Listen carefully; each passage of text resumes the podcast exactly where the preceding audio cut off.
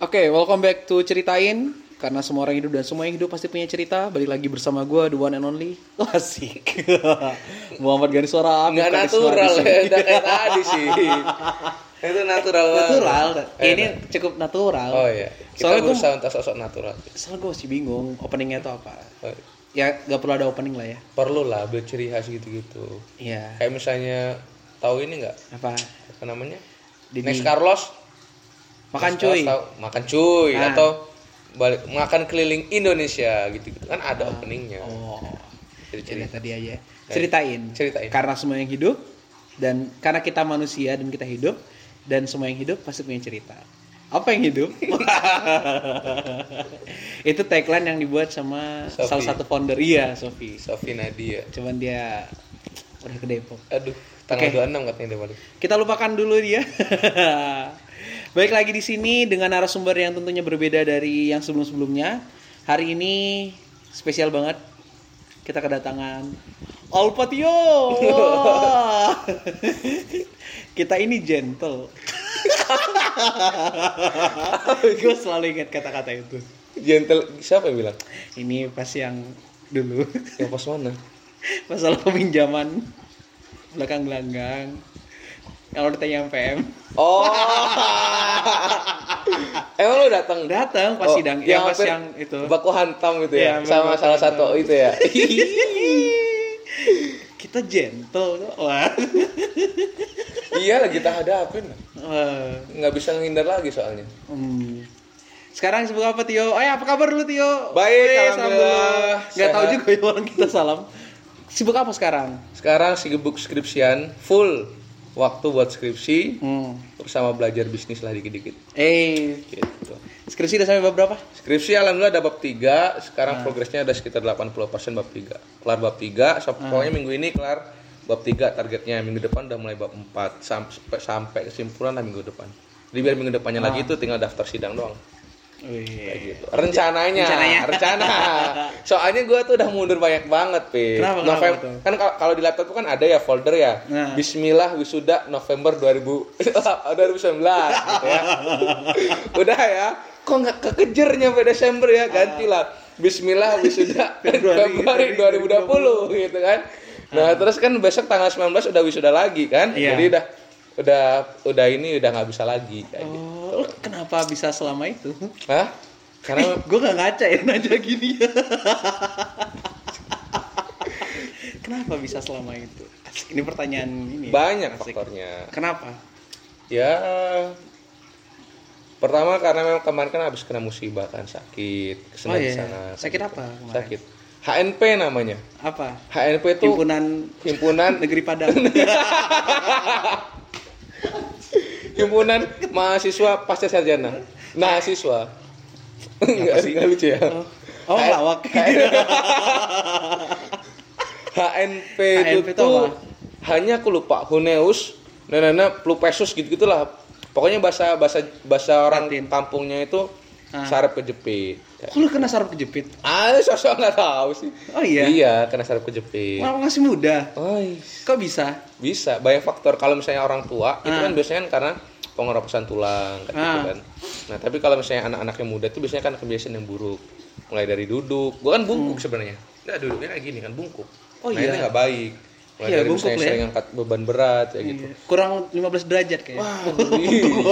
Gua tuh ngerasa, uh berat banget kan, nggak Ah. sering angkat beban berat kan. Gua tanya, Hmm. dokternya tanya kan, mas sering ngangkat beban berat? Enggak dok, tapi ada satu yang selalu, yang selalu saya bawa dok. berat Apa? banget. Amanah.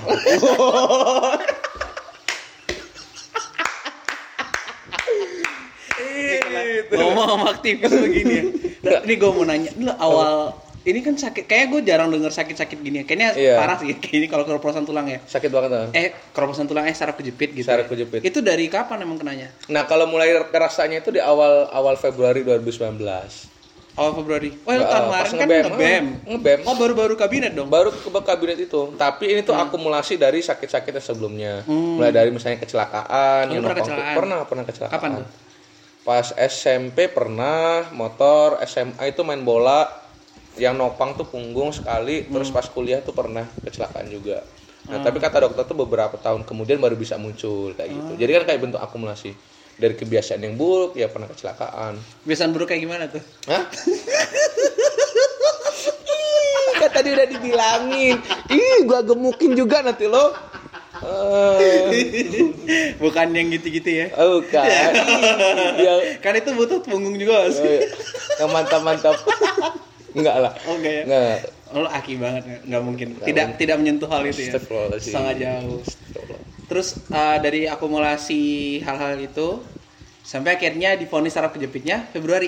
Enggak, Oh, enggak. Februari itu masih gua paksain. Itu Masih- rasanya gimana? Bisa Wah jelasin sakit. Sakitnya kayak itu kalau pernah kram, Ah. pernah nggak kram? Oh, pernah, pernah, Kayak pernah. gitu dan berjam-jam. Anjir. Seharian. Bahkan sakit yang paling parah itu adalah ngerasa kebak sampai serasa kebakar. Jadi kaki itu kayak kena api, panas banget, ngilu banget. Lu ka- Kayak kaki gitu yang sakit rasanya. kaki pinggang sih. Nah, pun pusatnya itu tuh di ini di tulang belakang. Ah. Tapi kan saraf ya ini tuh saraf terpanjang di tubuh. Jadi kalau misalnya saraf yang pusatnya kena Ya. menjalar ke kaki bawah, tapi cuma kiri doang. Oh, cuma kiri doang. kiri doang ya kanan enggak kayak gitu itu sakitnya luar biasa soalnya memang kadang orang kan ngeliatnya kalau secara fisik kan sehat-sehat aja Iya, gitu. lu nggak pernah terlihat sakit serius iya emang nggak pernah kelihatan nggak sakit terlihat gitu kan sakit gitu. makanya kalau misalnya kayak sakit itu cuma diketawain doang tapi sakitnya luar biasa sih Ah. tapi tapi gua ngerasa gua nggak layak untuk mengeluh sih Kenapa? karena ada pejuang-pejuang Indonesia yang jauh lebih layak untuk mengeluh dari sakit-sakitnya itu Bapak pendiri bangsa kita itu Ah. jauh lebih layak mengeluh. Ada berapa ribu buruh yang mati karena kepijak. Ini serius lah gue. Gue mes loh dengan kata-kata tadi. Ah, tapi nih nih ah, oke awal Februari itu udah mulai ngerasa. Awal Februari udah mulai ngerasa. Sakit. Terus akhirnya gue Hmm. Mulai Maret itu udah mulai curiga karena dia nggak sembuh sembuh sakitnya. Oh, lu pertama kira itu apa? Ngiranya apa? Apa? Kiranya cuma sakit sakit doang, sakit biasa. Nanti kalau dibawa jalan kayak gitu nanti bakal sembuh. Tapi ternyata sampai Maret tuh nggak nggak sembuh sembuh. itu sakitnya tiap hari gitu. Sakitnya tiap hari dan ketika jalan. Hmm. Kalau lo duduk tiduran itu enggak.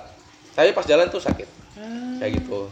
Nah, terus akhirnya Maret mulai kontrol Iya. ke dokter umum, terus kata dokter umum, oh coba ke ortopedi tulang kan spesialis tulang.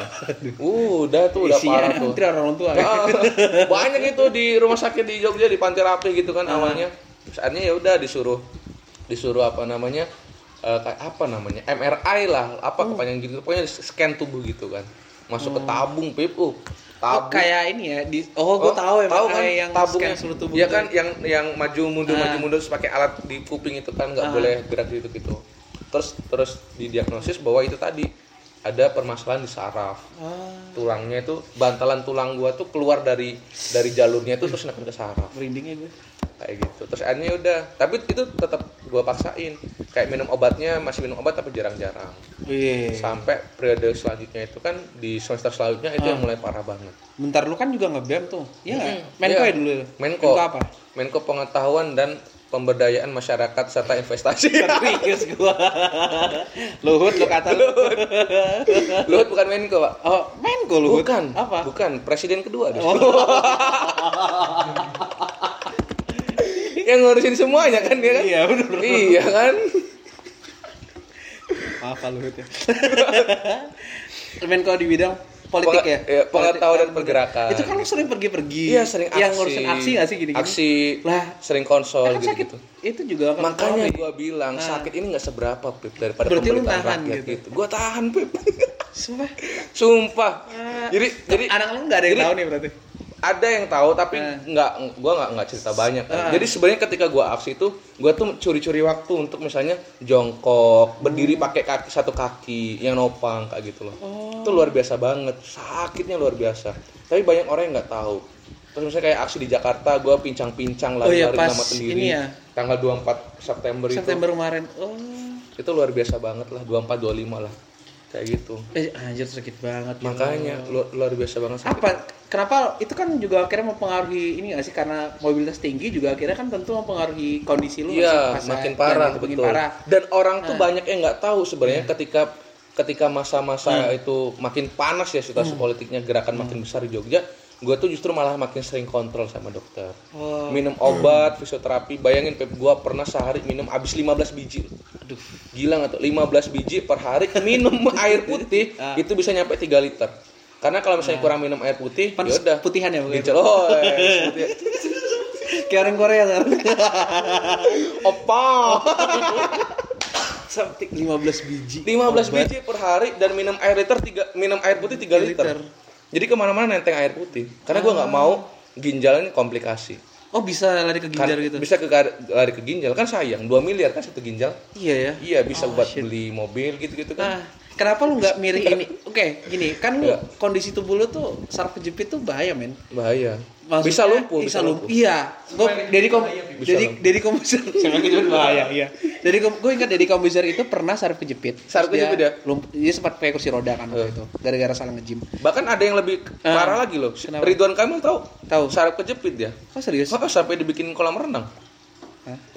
Bener boy. Jadi Oh, ada iya. jadi ada anggaran, ada Oh. anggaran pemprov di eh, apa Eh, Jawa, Jawa Barat, itu tuh yang dialokasi buat bikin kolam renang. Karena di Indonesia saraf kejepit. Kan saraf kejepit biar bisa renang gitu kan. Oh iya. Tahu kan kabarnya kan? Enggak, gue Oh, tahu dari lu, sumpah. Kayak gitu. Oh, katanya sih. katanya. Jadi memang penyakit Ah. ini tuh di banyak banyak pekerjaan, rentan usianya juga banyak di banyak orang kayak gitu. Ah.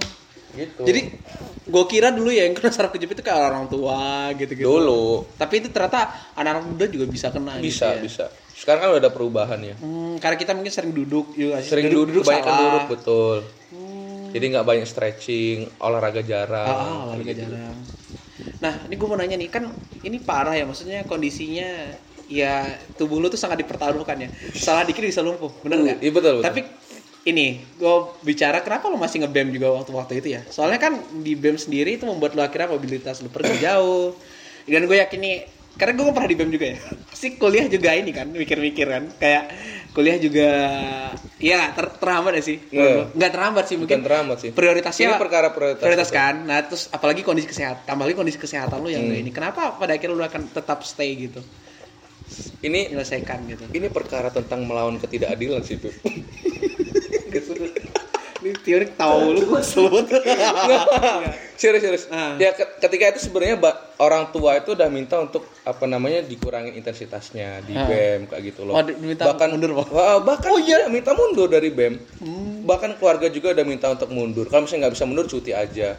Gua tuh ya ketika gua tuh udah jauh-jauh hari tuh udah bilang sama Fatur, sama Ido, Oki, Sofi Panglima di BEM itu bilang gimana kalau misalnya gua mundur gitu Ah. dari BEM.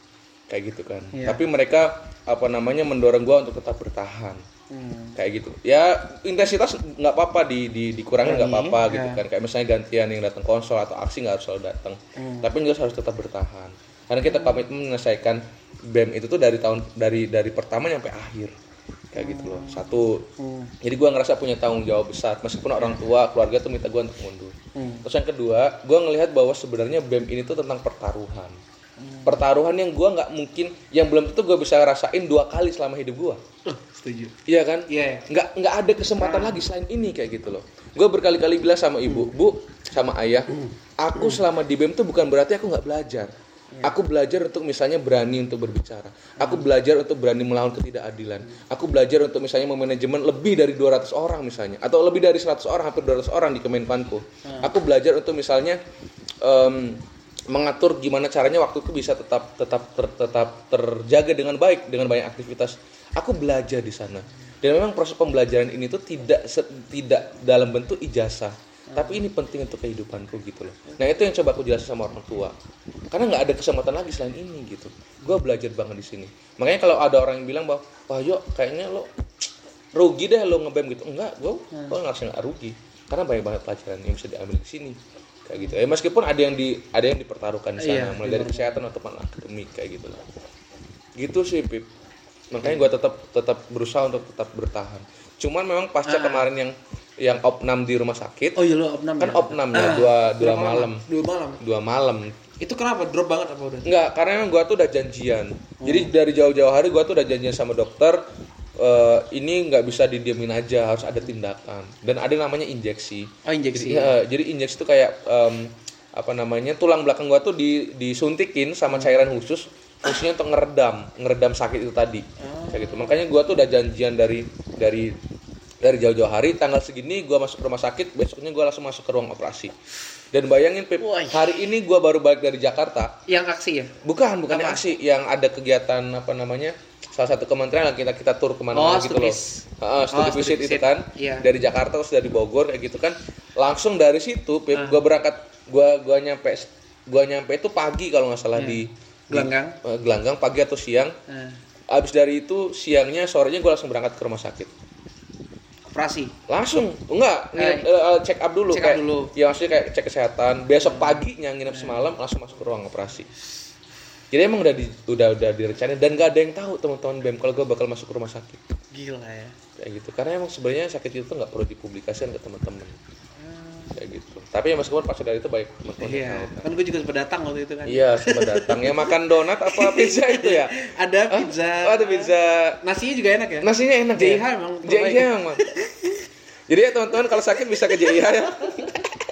Jadi harus siap-siap duit ya. Aduh. Gitulah. Gila ya emang. Gila. Emang ini ya maksudnya perjuangan lo untuk menahan sakit aja udah berat gitu.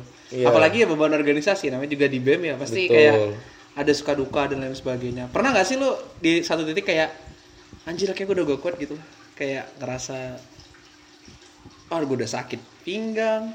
Ini BEM lagi gini, terus kayak akademik lah dan lain sebagainya. Pernah nggak sih ada di titik paling rendah lah ibaratnya gitu? Pernah, pernah Pip. Kapan tuh? Pas gua itu apa namanya setelah opnam tapi nggak sembuh-sembuh. Kan harusnya Oh. dari opnam injeksi itu kan bisa sembuh ya. Iya ya. Tapi ternyata nggak sembuh-sembuh. Gua sempat frustasi.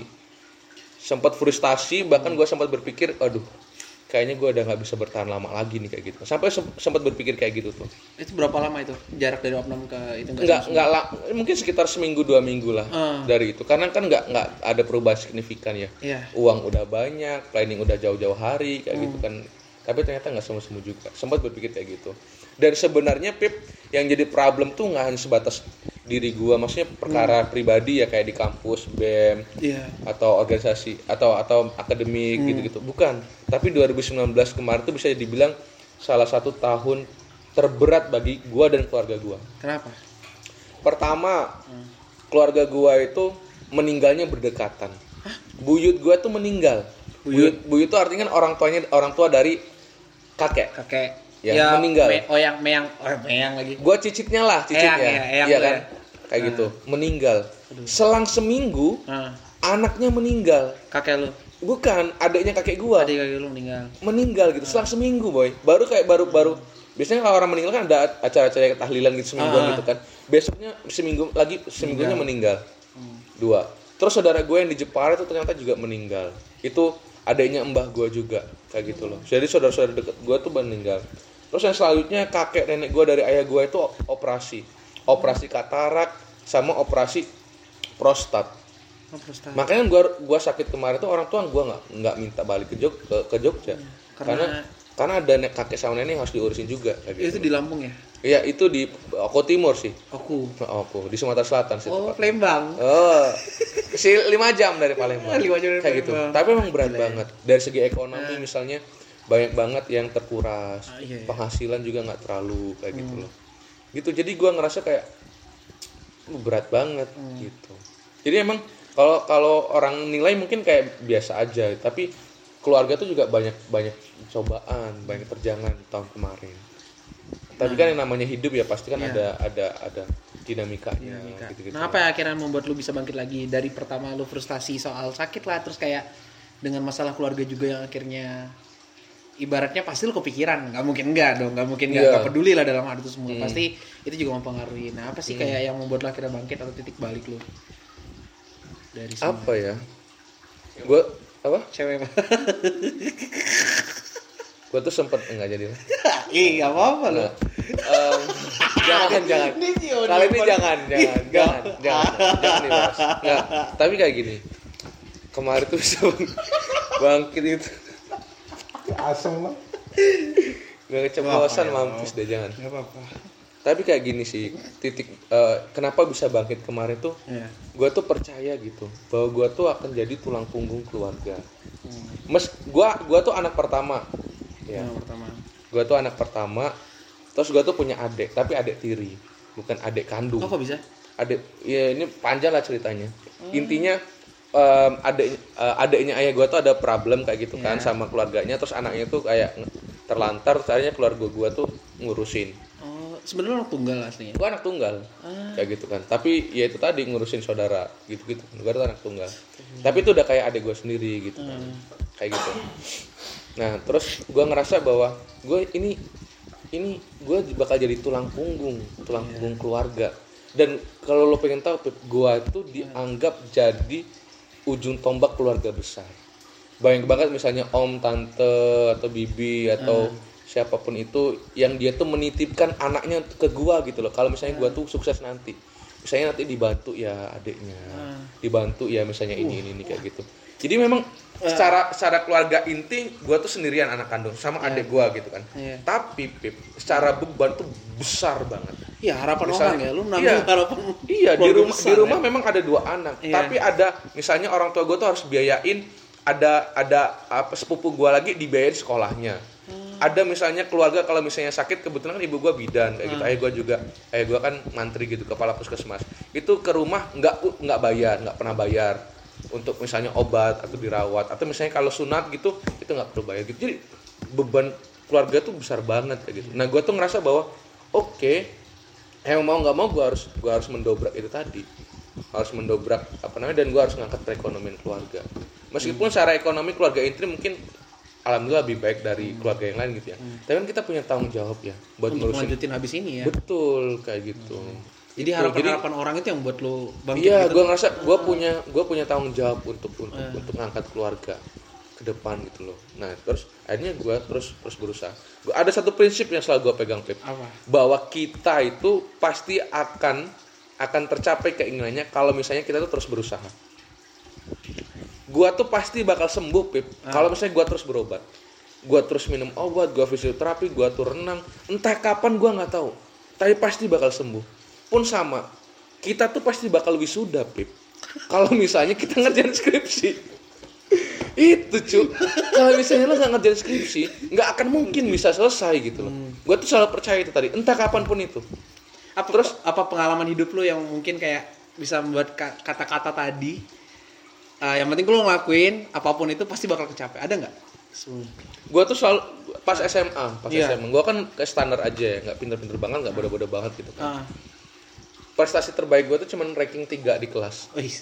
udah itu doang. IPA IPS lu? IPS. IPS tau lah ya. Standarnya IPS kan.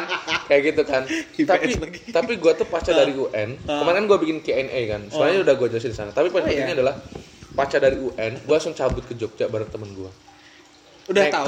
Oh, nekat bimbel, doang. nekat Bimbel. bimbel boy. Di Oh. di ini. Neutron. neutron lah. Oh, neutron taman siswa. neutron bukan bukan. Dulu tuh kalau tahu ini nggak? Skip eh Apa? MAP MAP Magister Administrasi Publik. Tahu. tahu nggak lo? Nah di sana tuh dulu ada neutron. Yang dulu tuh Oh, tahu kan? Tahu, tahu, tahu. yang dulu itu tempat ayam ayam itu loh. Apa makanan ayam yang warnanya hijau itu? Ya. tahu nggak? Tahu kan? Tahu lah gua. ya itulah pokoknya. Di sana tuh ada bimbel Ah. neutron sekarang udah nggak ada. Nah gue tuh bimbel di sana nekat sama temen gue dan numpang di saudara gue kayak gitu kan di jalan kabupaten nah gue tuh percaya gitu. Meskipun meskipun otak gue tuh standar standar aja Ya. tapi kalau gue tiap hari belajar gue tuh pasti bakal bisa masuk UGM SNMPTN gue tuh ditolak pip. Ah. karena gila aja gue ngambil manajemen tapi gue nggak punya nggak punya ini boy. Nggak punya prestasi sama sekali di ekonomi kan? LCT nggak pernah OSN nggak pernah gitu kan? Tapi gue pengen masuk manajemen. Gila nggak tuh? Nah tapi SBMPTN tuh dulu tuh gue bener gila sih. Nah. gue bisa lebih dari 80 soal per hari ngerjain Oh, bahkan iya? bahkan ada yang sampai 100 Per soal hari? lebih per hari Itu jarak SMP dari SMPTN berarti ya? SMPTN ke SBM ya? Dari itu? dari UN dari UN gue Oh, langsung UN. berangkat Mak- tapi kan hampir sebulan dua bulan ya itu? oh iya hampir tiga bulan. Tiga bulan ya hampir jarak tiga kita? bulan Wah, kayak gitu pokoknya gue terus Ah. terus berusaha berusaha berusaha Ah. terus akhirnya gue bisa keterima gitu di UGM dan banyak yang enggaknya apa ngambilnya yang SNM kalau SNM cuma nekat manajemen UGM doang Ah. tapi kalau SB, SBMP, SBMPTN ilmu politik pemerintahan UGM ilmu pemerintahan Undip ilmu pemerintahan Unpad Empat. ah. gitu diambil kayak gitu Lolos Da- pilihan pertama. lolos pilihan pertama Oh, iya. nggak nyangka juga dari total peminat sekitar 6.000 7.000 yang diambil cuma 77 orang dan itu jadi titik balik banget balik gua tuh dan gua tuh percaya Iya. bahwa selama kita gerak Kita nggak diem kita terus jalan itu pasti bakal ada ada ada progres ada hasil. Dari situ gue percaya. Dan itu yang gue selalu gue gua dan kemarin gue baru dapat kabar. apa? dan ini baru gue baru dikabarin sama temen gue gue selalu bilang dia daftar kerja Hmm. itu banyak banget perusahaan. Dan hampir hampir semua Hampir semua perusahaan. Ha- ha- bukan maksudnya hampir lolos. Di seleksi Hampir lolos. terakhir Oh, kayak iya. misalnya sisa 5 diambil tiga dia nggak lolos. Ah. ada BUMN ada yang lainnya kayak gitu kan. Tapi dia nggak keterima. Sampai gua tuh bilang kayak gini nah nggak perlu sebutin namanya. Pokoknya aku tuh percaya kalau kamu tuh kalau kita tuh pasti bakal dapat kerja di tempat yang layak. Yang penting kamu terus berusaha daftar kerja atau apa pun itu. Dan kemarin gua telepon sekitar dua hari yang lalu dia nelfon gua dia ngabarin. Dia udah kerja di Jakarta kayak gitu dan di salah satu lembaga lembaga lembaga pemerintahan. Wih. gitu dan dia kerja di sana Jadi Kayak percaya aja ya. percaya aja gitu. Jalanin terus lah. Jadi kalau lo berarti ini ya, kalau kayak di anime itu kayak Naruto lo ya. Wus. Bukan kayak Sasuke bakat ya. Kerja keras aja gitu. Iya yang penting tuh usaha aja. Ngelakuin aja gitu. iya yang jadi problem tuh adalah ketika misalnya kita nggak usaha. Karena kalau usaha itu kan kita belajar ya Pep ya. Iya. kayak eh, apa sih kurangnya sih? Oh ternyata kurangnya gue di sini loh dievaluasi gitu, Ah.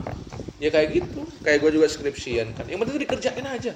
Bahkan kalau cuma dapat 100 kata itu udah progres Pep kayak gitu. Jadi problemnya adalah kita kan nggak ngapa-ngapain tapi kita ngeluh. Nah itu jadi masalahnya Iya, kita tuh sering nggak apa-apain tapi ngeluh iya ya. kan? Ah. kayak gitu Jadi kalau misalnya berarti gue bisa nangkap memang lu tuh orangnya ini ya kayak lebih percaya sama proses ya ketimbang hasil tuh pasti datang ya pada akhirnya. Gimana? Iya, nggak sih? kayak gitu. gue percaya itu. Nah, yang penting prosesnya kerjain proses. gitu. gue selalu menikmati proses sih. Kalau hasil hasil hasil tuh sesuai dengan proses sih ya. Tapi kan kadang-kadang kan apa namanya nggak nggak juga. Tapi gue gue lebih menikmati prosesnya itu sih.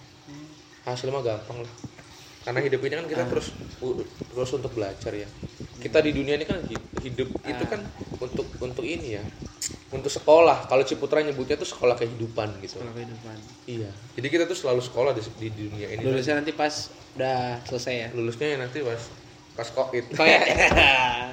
nah ini gue juga mau nanya nih. Ini kan tadi lu bilang kayak harapan keluarga dulu besar dan sebagainya. Nah pasti tapi ini kan orang tuh yang orang umum taunya kuliah itu empat empat tahun tiga setengah tahun, tahun, ya oh. enggak? kan udah ini ya. Ibaratnya ini oh, udah telat lah. Enggak gue bilang telat sih. Maksudnya kayak kita Nggak, gue nggak, ini ini udah telat. Nah, ya udah telat lah ibaratnya. udah ya. telat Dari- semester ini ya Semesternya telat. karena ya. kan 10 udah 10 semester, ya, lima tahun lah. Hmm. Lo gimana menyikapi hal itu? Terus kayak ada nggak sih keluarga-keluarga lu yang nanyain gitu? ada Ah, jadi kayak gini bayangin sampai nenek gua itu nah, ditanyain sama tetangga tetangga Gila sih? ini tetangga. tetangga eh kok itu Tio belum wisuda ya gitu-gitu kan padahal dulu SD-nya bareng loh sama ini ini udah kerja gitu-gitu kan kok Tio belum gitu, -gitu. itu sampai nenek ditanyain orang tua juga pasti kan sering ditanyain kan. Iya. iya. Nah, kalau orang tua selalu minta gua untuk segera lulus Hmm. secepatnya. Karena orang tua gua tuh bilang, "Nak, Hmm. kamu itu kalau misalnya kuliah terus dan nggak lulus, ijazahmu tuh cuma SMA." Kalau mungkin orang udah orang tua ya, jadi orientasinya kan tetap ijazah gitu ya. Iya. Apa yang bisa didapat dari SMA sekarang ini? Indomaret. Indomaret tuh paling selatan Indomaret. Tapi itu pekerjaan yang mulia, Iya. bagus. Bener kan, bagus. Bener gitu. Heeh. Iya. Paling ya kayak gitu. Hmm. Nah, tadi pertanyaannya apa? Iya. Ini kan kita Oh, telat nih. oh, telat Iya, ya tapi gitu. gue mau dari sudut pandang lo. Iya. Ngerasa nggak? Jadi mungkin lebih kepada ya orang apakah pertanyaan-pertanyaan harapan-harapan itu juga akhirnya membebani lo nggak? Terus kedua, lo menyikapi telat ini tuh telat ataukah ada sesuatu gitu? Misalnya kayak gue pernah ngobrol sama teman gue, sebenarnya kita punya garis waktu masing-masing. Jadi lulus tuh bukan soal cepet-cepetan dan Oh, sebagainya. iya. itu Ah. gua kayak sih ngomongnya. Oh beda ya? Bukan, bukan, Oh, bukan, bukan. Ido ya? Ida. Belum mikirin belum lah. Oh iya, ntar ya. Tuh ya, perkesan dulu. Sebenarnya kayak gini, kalau ditanya beban, pasti ada beban. Iya. Namanya orang tua tuh kan minta, itu permintaan gitu kan. Jadi anak juga punya tanggung jawab kan buat itu tadi. Siapa sih Pip orang tua tuh yang nggak pengen, misalnya lihat anaknya tuh wisuda, Pip. Anak tuh dari kecil misalnya dirawat, dijagain. Orang tua tuh yang selalu ngelihat kita tuh loh, pertumbuhan kita sampai jadi sarjana. itu pasti orang tua tuh pengen banget selalu pasti ada beban satu Terus yang kedua gue selalu bilang sama orang tua kayak gue bilang tadi itu. Gue nambah setahun ini tuh bukan karena gue nggak ngapa-ngapain. Hmm. tapi ada sesuatu yang bisa diambil. Gue tuh belajar di sana. Kayak gitu loh. Iya kan? Nggak kalau misalnya gue nggak ngapa-ngapain oke lah bisa disalahkan. Tapi kan ini kan ada proses pembelajaran ya. Ada sesuatu yang bisa didapat. Kayak gitu. Dan kemarin gue tuh udah bilang bahwa ada loh Pip yang misalnya ya di gua kan bikin di caption ya di Instagramnya ada yang dia tuh capek-capek cari data sampai bab 4 tapi ternyata udah bentar lagi kesimpulan tapi ternyata diminta ganti subjek penelitiannya dari bab satu ngulang Oh iya, ada Ismail. Ismail Temen gue iya. Ah, ada juga yang nyampe kesimpulan dia minta, di, di, di, di- Ah. diminta balik lagi dari bab satu ngulang temen gua banyak kayak gitu Heeh.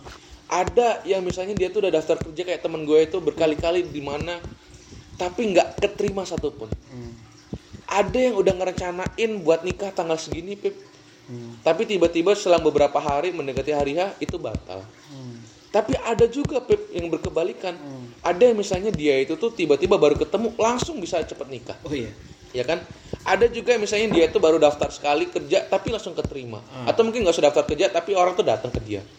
Ada juga yang misalnya nggak perlu misalnya capek-capek cari data atau apa pun ngulang-ngulang kayak gitu sekali aja bisa bisa selesai dan wisuda gitu makanya gue bilang bahwa ini tuh manusia tuh setiap orang tuh punya porsi dan waktunya. Hmm. porsi kita tuh segini waktunya kita segini. Kita tuh nggak bakal bisa tercapai keinginan kita kalau misalnya memang waktunya belum datang.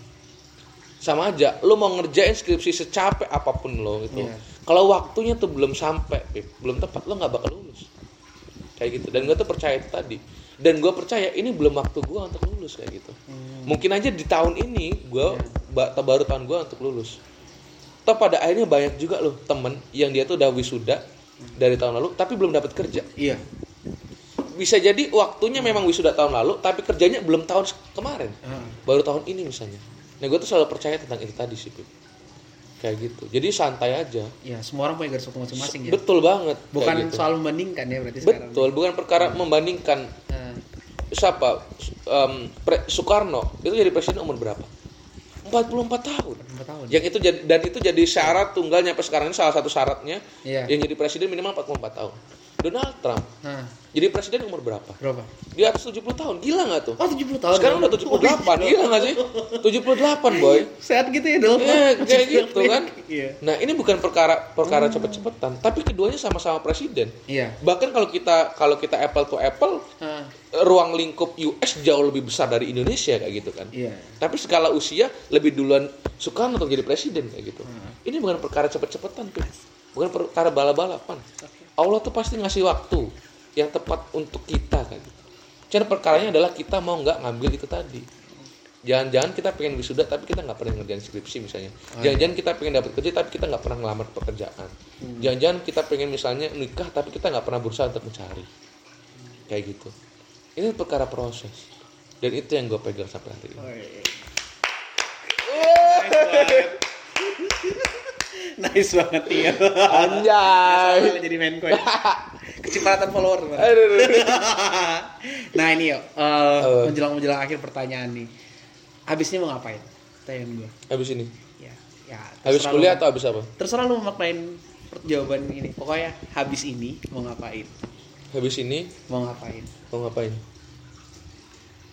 mbak panjang atau singkat Ya serah mau habis kuliah ngapain? Oh, yang- Masa depan mau ngapain nanti besok-besok lu yang jelas kayak gini Hmm. orientasi gua tuh adalah di dunia politik politik. itu udah tekad gua kayak gitu dan jadi pejabat publik itu tuh ada banyak jalur Hmm. ada yang dari akademisi ada yang dari misalnya profesional ada yang misalnya dari eh, pengusaha Hmm. akademisi misalnya Pak Pratikno atau misalnya kayak gubernur Sulawesi Selatan itu profesor kan Iya. terus misalnya em, profesional Sri Mulyani kayak gitu kan. Atau Erick Thohir. Eh sorry Erick Thohir enggak. Itu itu, itu pengusaha atau Erick Thohir kayak gitu. Nah dan gue berusaha untuk mengambil dari jalur pengusaha. Lu pengen usaha? ya makanya pasca dari ini gue Saingan gue? Enggak lah. Apa-apa. Mitra, mitra. Mitra, Nggak ada mitra. saingan ya. nah pa- pasca dari ini gue mau gue mau buka usaha dan gue mau, mau bantu banyak orang sih. Gue tuh nggak tahu kenapa suka banget bantu banyak orang. Gue tuh suka bantu. Entah apa pun itu. Bantu Garukin punggung gue dong. Oh boleh, boleh, boleh. Yang bawah juga boleh. Garukin. Oh. Misalnya pas ada duit atau enggak, bahkan kalau misalnya ada duit 100 doang di dompet ya diinfakin aja atau misalnya bahkan kalau misalnya kita nggak punya duit tapi ada ada temen yang yang jauh lebih nggak punya dari kita gue gue pengen banget bantu gue ada cerita kemarin ini singkatnya Hmm. dia itu baru makan tuh dari pagi siang Hmm. sore sampai isya dia tuh nggak makan tuh Ah. nggak makan. Karena nggak punya uang. Gila nggak tuh? Bener-bener punya uang. nggak punya uang. Nahan lapar boy. Gila nggak tuh? Baru malamnya dia masak nasi sama sayur doang. Dia cerita. Karena gua tahu dia cerita kayak gitu akhirnya apa coba? Besok gua ajakin renang. Ajakin renang. Ah. terus akhirnya ya udah parkir gua bayarin renangnya gua bayarin. Padahal posisinya duit gua tinggal berapa? Di dompet nggak banyak banyak juga tapi karena gua ngerasa ada yang jauh lebih Butuh. butuh dari gua dan kita bisa bantu itu tadi Oh, jadi renang tuh kenyang kan? Oh, enggak juga, tapi seenggaknya seenggak seenggaknya membantu. Kenyang kaporit aja. Ini kalau jadi lucu sih, ini gue udah Tapi gue bilang tadi renang sakit. Tapi tapi seenggaknya tuh bisa bantu Iya. dia meringankan gitu loh. Karena dia juga paham kan. Oh ya renang kan memproduksi dopamin, serotonin, iya, jadi bahagia. senang kayak gitu. Aku Itu lupa aku lapar gitu. Iya. Aku renang gua. kayak gitu. Bib. Habis itu diterima makan nggak? Apa? Habis itu langsung balik karena ada urusan masing-masing. Oh. Kayak gitu. Itulah yang terjadi. Gue tuh suka banget bantu orang. Apa pun itu. Artinya tuh ini ya kepekaan sih lebih pada itu nggak sih lo? Hmm. Kayak Iya. nggak bisa ngelihat orang lain untuk Iya, tidak baik-baik Soalnya saja. keluarga gua tuh udah ngerasain, Bib. Hmm. gua kan keluarga gua tuh sampai dihina-hina Pip dulu. Jadi gua tuh dulu orang nggak orang nggak mampu. Hmm. sampai misalnya gua tuh pindah-pindah rumah ngontrak. Dari satu gua tinggal di puskesmas. Kalau pernah lihat puskesmas di kampung-kampung nah gua tinggal di sana ya. Puskesmas puskesmas pembantu Pondokan pondokan KKN gue puskesmas bantu. nah gua tinggal di sana. Dari satu desa ke desa yang lain ke desa yang ke desa yang lain. Dan itu ya susah banget lah misalnya kayak gitu kan. Sampai misalnya keluarga gua tuh sampai pernah di Grandong Grandong tuh apa? di Grandong tuh kayak di dibobol rumah gua dan Oh, orang tua gua tuh udah ditodongi udah ini maling ditodongi pistol gitu. Pokoknya gua tuh orang nggak mampu lah. Sampai orang misalnya ibu gua tuh sampai keguguran karena karena naik motor terus. Kita nggak punya Oh, kendaraan punya itu adik gitu tapi punya kakak. punya kakak. Oh. tapi keguguran kayak gitu loh. Sampai orang tua gua tuh disumpahin. Karena gua dulu kecilnya gua tuh sering naik edet tau nggak lah edet? Nggak tahu. traktor Oh, tahu tahu. Tau kan tahu, yang tahu. di kampung kan misalnya ada yang traktor Oh, kan, iya, iya, pemba- yang bajak Ah. Nah, gue tuh sering naik itu sampai dikatain sama tetangga bahwa kalian itu nggak akan mungkin bisa beli mobil karena orang nggak mampu. Gila nggak tuh, Pip? Sampai dikatain saking saking miskinnya gua. Keluarga gua tuh sampai nggak mampu beli bebek, Bib. Aduh. Gua pengen minta beli bebek nggak nggak nggak ini orang tua gua nggak nggak- nggak bisa beliin gua bebek. Cuman buat makan doang. Makan beras, Bib. Kalau lo pengen tahu beras dari pemerintah, yang kata ayah gue itu isinya apa coba? Isinya kutu sama kerikil. Raskin deh. Iya kayak gitu, tapi tapi dimakan terus sama keluarga gua karena nggak punya uang lagi. Kayak gitu loh. Semuanya orang iya orang. Pokoknya gua tuh keluarga gua tuh ngerasain miskin-miskinnya orang lah. Kayak gitu. Tapi ada prinsip yang dipegang sama keluarga gua bahwa meski meskipun kita miskin, seenggaknya kita berpendidikan. Karena pendidikan itu sebenarnya cara yang paling efektif untuk meningkatkan taraf perekonomian seseorang. Nah, keluarga gua tuh selalu berprinsip kayak gitu. Kakek gua juga kayak gitu bahwa kakek itu nggak bisa ngasih ha- harta warisan ke kalian, Heeh. ke anak-anaknya kan ke ayah gua gitu kan. Iya. Tapi ayah kan dia bilang kan, ayah, papa kan papa, papa bisa bikin kalian sarjana. Cuman warisan itu doang yang bisa dikasih. Saking miskinnya kakek gua tuh kalau pengen tahu, nggak ada gadis yang mau nikah sama dia. Karena yatim piatu karena miskin. Gila nggak? Boy, boy, kalau lo ngerasain. Tapi akhirnya Oh dapat iya, nenek lu akhirnya iya, itu pun jauh jaraknya. Di sedangkan zaman dulu itu Heeh. kakek gua kan udah 70-an tahun, 78 hampir 80. Hmm. Zaman dulu tuh satu desa doang biasanya nikah. Ini jarang-jarang bisa nikah sama antar desa. Karena orang di desa itu di kampung itu nggak ada yang mau lagi sama kakek gua gila nggak tuh? Yatim piatu boy. Dari kecil orang tua udah meninggal dua-duanya. Miskin. Orang tua kakek gua nggak tahu orang tuanya gimana mukanya. Tinggalnya pindah sana sini numpang sama saudara-saudaranya. Itu lu udah ini ya berjuang banget ya. berjuang banget makanya alhamdulillah banget Pip. sekarang tuh bisa kayak gini. Ya meskipun ya ber- ya alhamdulillah cukup lah cuma untuk makan aja. Tapi gue melihat sih progres lo dari segitu.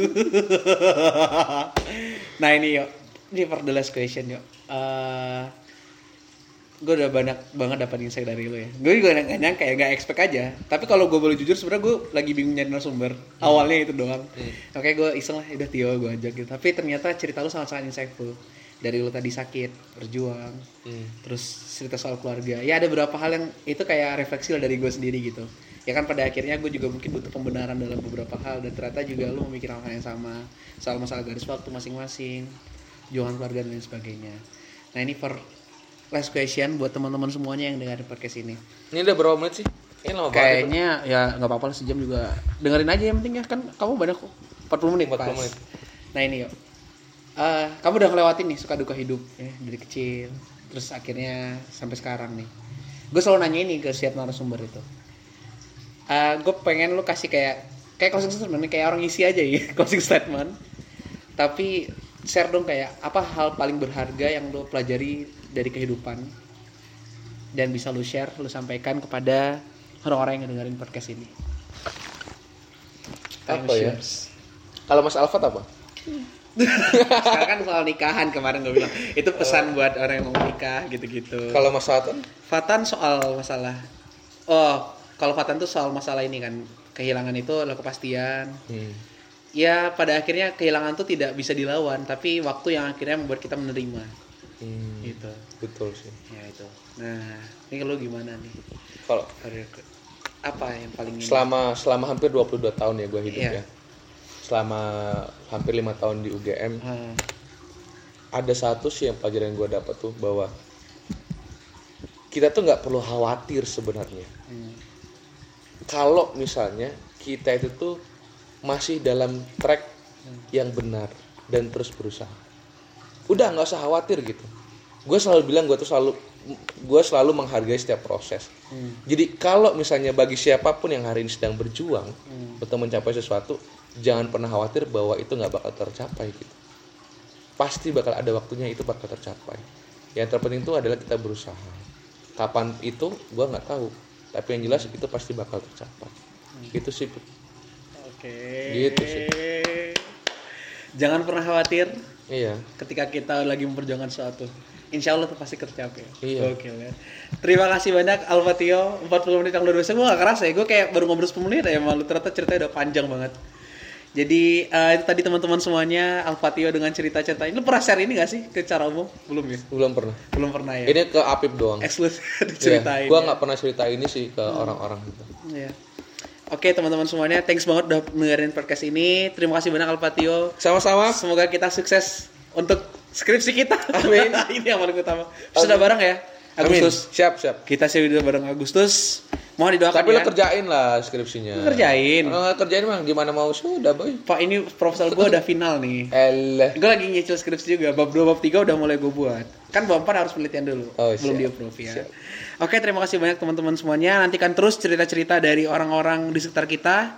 Karena kita semua hidup dan semua orang hidup pasti punya cerita. Terima kasih banyak. Sampai ketemu lagi diceritain. Assalamualaikum warahmatullahi wabarakatuh. Waalaikumsalam warahmatullahi wabarakatuh. Anjing, keren banget lu. Mantap.